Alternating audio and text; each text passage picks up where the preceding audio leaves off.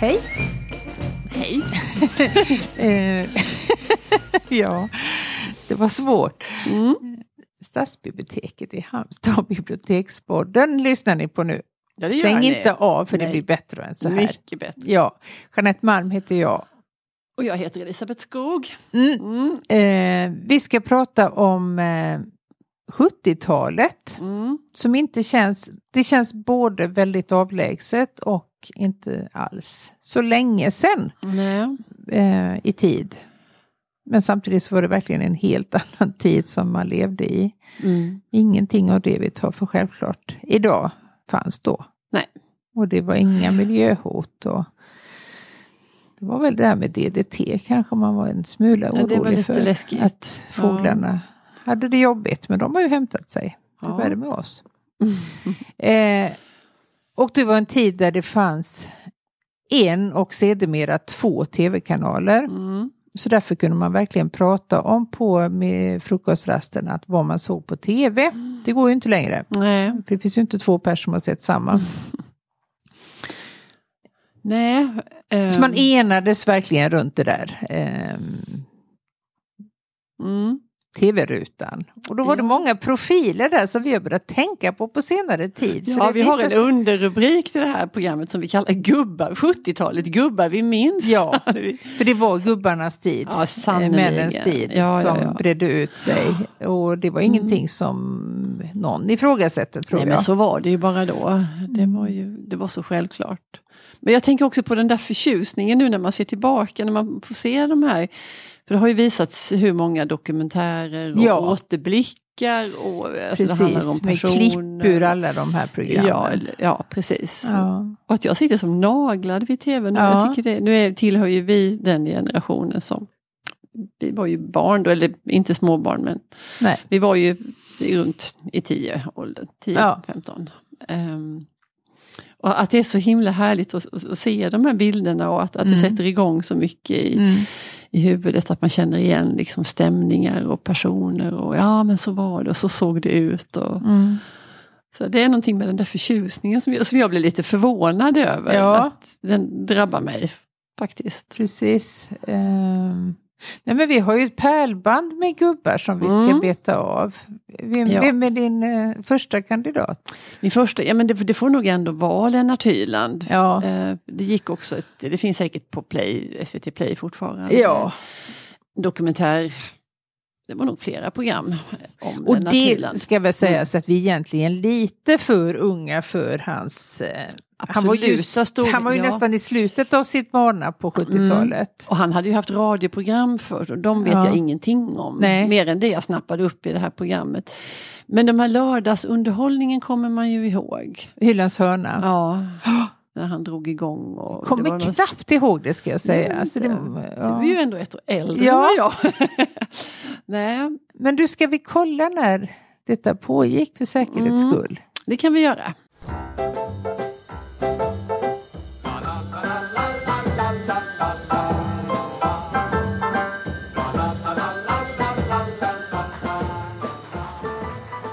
Jo, nej men detta fick ju kollas upp en snabb googling. Allting finns ju en googling bort. Ehm, Lennart Hylands lördags-tv-program Hylands hörna, det höll på från du, 1962 till 1983. Ja, det var betydligt längre än vad jag... Ja, och det var hela 70-talet och lite plus i båda ändarna. Ja.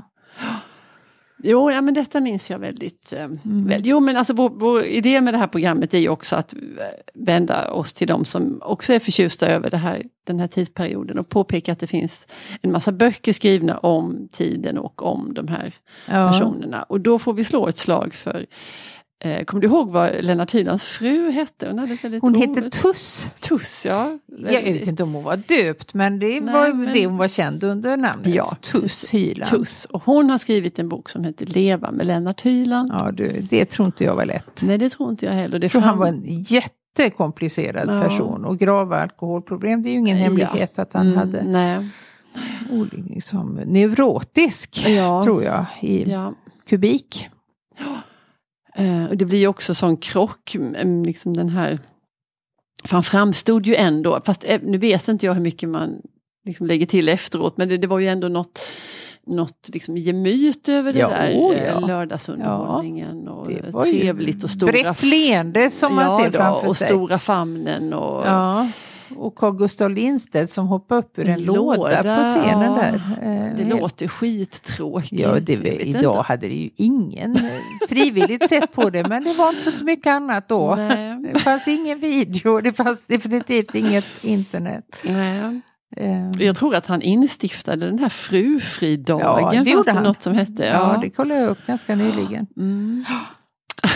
Gud så mossigt. ja hjälp.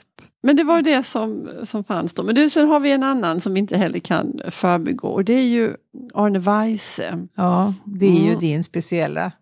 Ja, Du har en soft spot för Arne Weise. ja sannerligen. Jo, men jag, har, jag har i alla fall läst hans självbiografi som Ja, du heter gjorde I det. blickpunkter. Jag gjorde det för att jag var tvungen att kolla upp några saker som Liv Strömquist hade Ja. varit inne på i någon av sina böcker. Hon hänvisar ju alltid så fint med Fotnoter. fotnoter, källor och sidangivelser. Och vi har ju pratat med Kalle Lind här i podden och han påpekade faktiskt att det var han som hade tipsat eh, Liv Strömquist om just det här med Om Weise. Ja. Ja.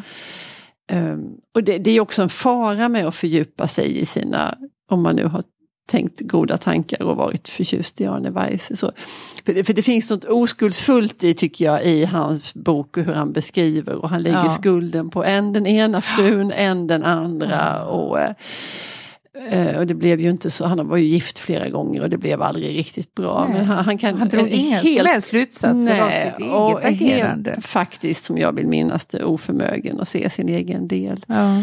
i det hela. Däremot ganska observant på sin egen dragningskraft. Mm. Eh, Det är något kapitel när han är i Italien och han bor på något hotell och i huset mitt emot så, bo- så är det någon ung kvinna som åmar sig i fönstret. Och Ja. han är helt förvi- liksom säker på att hon har fått korn på honom där i hotellrum. Mm. Ja, och så vidare. Men du läste hela boken? Ja, men jag tror den Du kunde sluta. höll på så. Nej, jag ville verkligen. Ja. Eh, så den finns. Men du, eh, sen tycker jag det också, och kanske lite mer spännande med nästa gubbe på raden där, eh, Harry Schein. Ja, han var ju en ikon i svenskt kulturliv och ett Mm. otroligt spännande liv och en liksom sann intellektuell och Verkligen. bildad man som var Mm. bästis med Olof Palme. De Ja. spelade tennis ihop och de. hade, var verkligen varandras... De var väldigt eh, nära varandra. Ja. Och hans livsöde, att han kom hit som krigsbarn Mm. från Tyskland, eh, ensam och föräldralös Ja. och liksom arbetat sig upp till den här positionen som chef för Svenska Filminstitutet. Mm. Och sen hans liksom elegans, man ser Harry Schein framför sig i Mm. liksom supersnygga kostymer Ja. och ständigt rökande och Ja. de här liksom kraftiga svarta glasögonen. Mm. Jo, men så, som verkligen sån inneboende pondus och Ja, stil. Stil Det är ju ingenting och elegans. Som, ja, det kan man ju inte bara liksom, köpa sig till eller Nej. lära sig. Utan, Nej. Nej men jag såg eh, den här filmen om honom och det, det var ju precis som du sa. Det där, Den han kom geniala titeln. Ja, Citizen Shine. Ja. Hur han kom som, jag tror det var någon lantgård utanför Uppsala vill jag Mm. minnas att han kom till.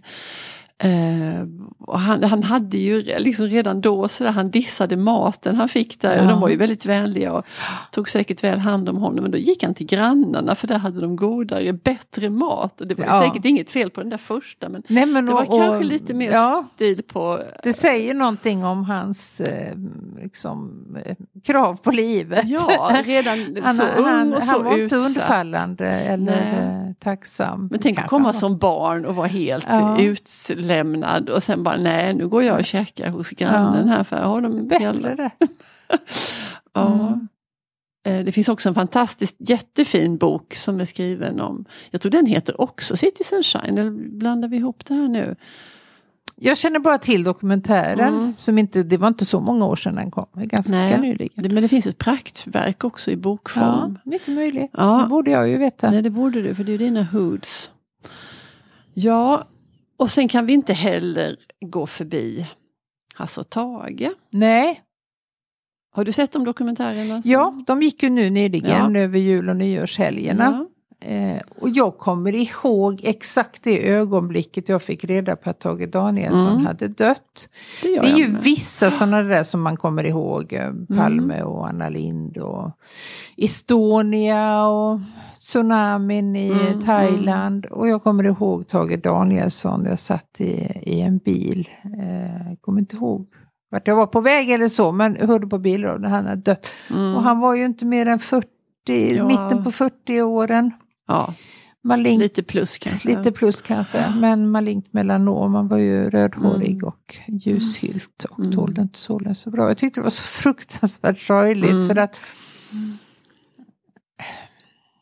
Men det var ju också en Ja. del av ens liksom, Ja. barndom och uppväxt och stod för så mycket. stod så mycket, alltså samtidigt som de då var ju fruktansvärt roliga, eh, tyckte vi. Mm.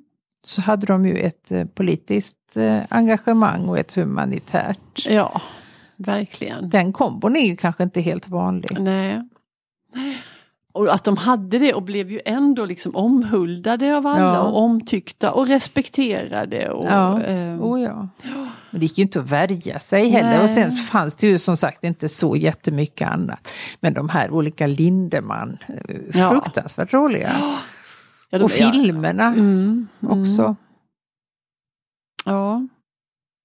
Och där finns det också såklart böcker skrivna om. Det finns en som handlar om Tage Danielsson som heter Tage Danielssons tid. Är skriven av Claes Gustafsson Ja, som, som ju är en eh, god biograf. och där tror jag faktiskt det är Per Olin som Mm. har tecknat ett man- porträtt på framsidan Mm. av eh, Tage Danielsson med det här flammande röda håret som är Mm. jättefint. Mm. Och vår tidigare poddgäst Kalle Lind har väldigt nyligen kommit med en bok då om Hasse Alfredsson. Mm. Mm. Den har vi inte läst, Nej. men det är många som vill läsa Men jag, den. jag tänker om, när man får liksom mer smak på det här 70-talsnostalgin och eh, hur var det egentligen och vilka Ja. figurerade så blir man ju sugen både på att Ja. ja, men liksom förpassa sig lite till den där tiden och läsa Det är också på. intressant det här att han fortsatte sitt värv.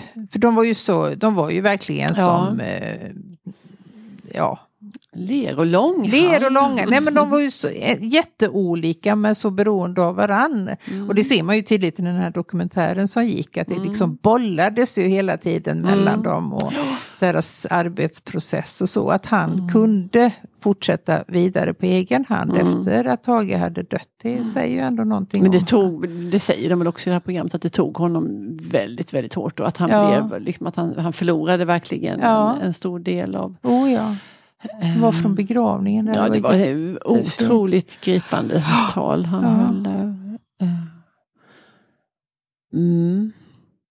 Men också mångsidigheten där hos Hasse Alfredsson. Jag tänker det, det som Mm. är nästan gjort starkast intryck det är när han spelar den här fruktansvärde mannen i Den enfaldige mördaren. Att han kan göra en sån, alltså ren ondska Ja. gestaltar han ju Ja, där. ja, ja. Den är gemytlig man. Mm. Det, Ja, men det är Det är oförglömliga scener där när Oförglömlig han scen. eldar upp sedlarna Ja. i spisen där. Ja. Ja. Eh, Mm. Ja.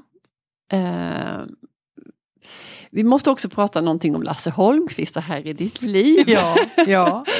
Som vi, vi snackade innan om här, vad var det med Lasse Holmqvist och varför blev han så? Nej. Ehm, Jag tror han... Det var stor del bristen på konkurrens. Mm. Faktiskt så tror jag det. Ja. Tror du att han hade kunnat slå igenom så idag? Men det är omöjligt att svara på. Men jag vill Nej. ändå hävda att, att det, han måste ju ha skapat någon. Om vi tänker på Ja. de här i ditt liv-programmen så måste han ju ha skapat Mm. någon känsla hos de här. Det var ju ett sånt, om, om ni som lyssnar då till Äventyrs inte har sett de här programmen. För det gick ju ut på att man eh, minutiöst eh, research, förarbete, kidnappade en Ah. kändis, förde dem i taxi till en direktsänd, Direktsändning, eh, tv-underhållning. Som Vilka höll på rysare. åtminstone en timme höll det på. Ja, det gjorde det. Eh, och, Och där fanns personer ur hela den här personens Ja. liv. och kunna få till det då. Ett, liksom ett, ett visst mått av eh, chock måste det ju ha, Ja. hur även om eh, de fann sig, de här, det var ju liksom medievana personer såklart, som Ja. de flesta som han plockade in där, men, men kunde hantera det här, skapa en bra stämning. Mm. Jo, och, eh, Nej men det fattar ju jag Ja. också. Eh, absolut att det, det måste vara svårt. Sen var han man och han var kraftig och han pratade skånska. Och jag Ja. tror att de sakerna ska inte underskattas Nej. Faktiskt i det här. Ehm, Jag kommer ihåg eh, att eh, Lill-Babs mm, berättade det. om Mm. hur otroligt Ja. eh, Mm.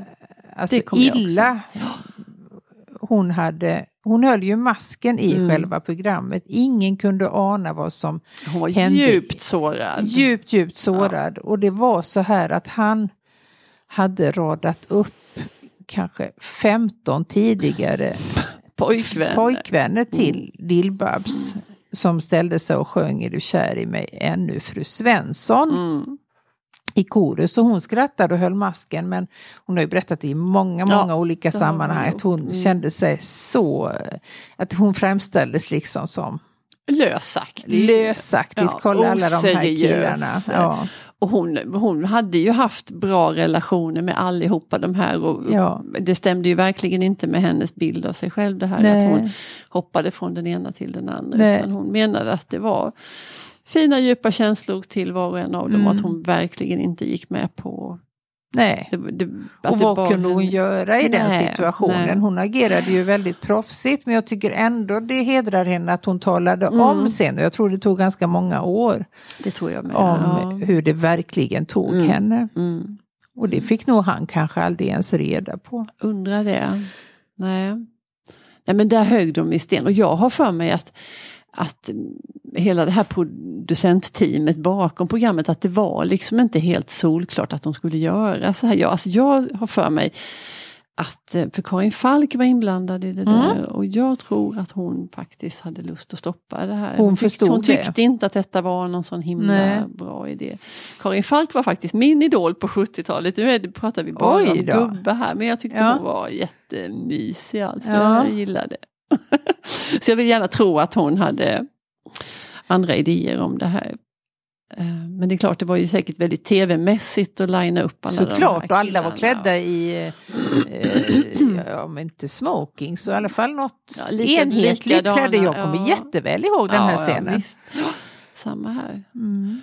Eh, för Har det- vi uttömt gubbarna? Nej men det har vi inte. Vi ska säga om Lasse Holmqvist att det finns en bok om honom också. Och den heter passande nog Här är ditt liv. ja. Såklart. Eh, och sen tycker jag också vi ska nämna att han, för det blev ju sorgligt med Lasse Holmqvist där på Mm. slutet. För han snöade in på någon idé om någon om någon egen, alltså någonting som man kallade för Öresundskanalen och jag tror att det skulle handla om liksom samproduktioner Mm. mellan, eh, men det var då när TV4 var i sin linda och man Ja. på något vis fattade att Ja. det var inte kanske bara ettan och tvåan, att det skulle kunna komma flera möjligheter att göra TV. Mm. Eh, Men det gick ju rakt åt pipan med det här Jag tänker det här projektet. med samproduktioner mellan länder. Har ju, det har gjorts många försök. Oh, yes. har det någonsin blivit så bra? Inte så stort som han Nej, tänkte. för jag menar vi har svårt med danskan. Helt ärligt talat. Ja. Och vi känner kanske inte så väl till dem som är kända i grannländerna och vice versa. Nej. Alltså, det är mer en Ja, tänk bra på, tänk på. Skavlan, han, år ut och år in håller han Ja. norsk låda på bästa, bästa tv-tid. Ja, men där är ju mer internationella gäster. Det är klart. Ja, Nej, jag, vet jag är inte någon trogen tittare av Skavlan. Nej, så jag ska app- inte inte jag heller. eller så. Verkligen inte. Jag har problem med Jag har Skavlan. faktiskt också problem Ja. med Skavlan. Ja. Det måste jag analysera lite närmare vad det egentligen Mm. är. Men det är ju verkligen ämne för något annat. För en kafferast kanske. Mm. Um, nej men du, ja, ja. Eh, ska vi runda av här med våra 70-tals Ja, vi har, det är ju uppenbart att vi inte har något mer att säga. Nu är vi ute och gräver här och fiskar och trålar, men Ja. det blir inget mer. Nej, men då stänger vi helt sonika poddbutiken för idag och säger tack och hej. Tack och hej.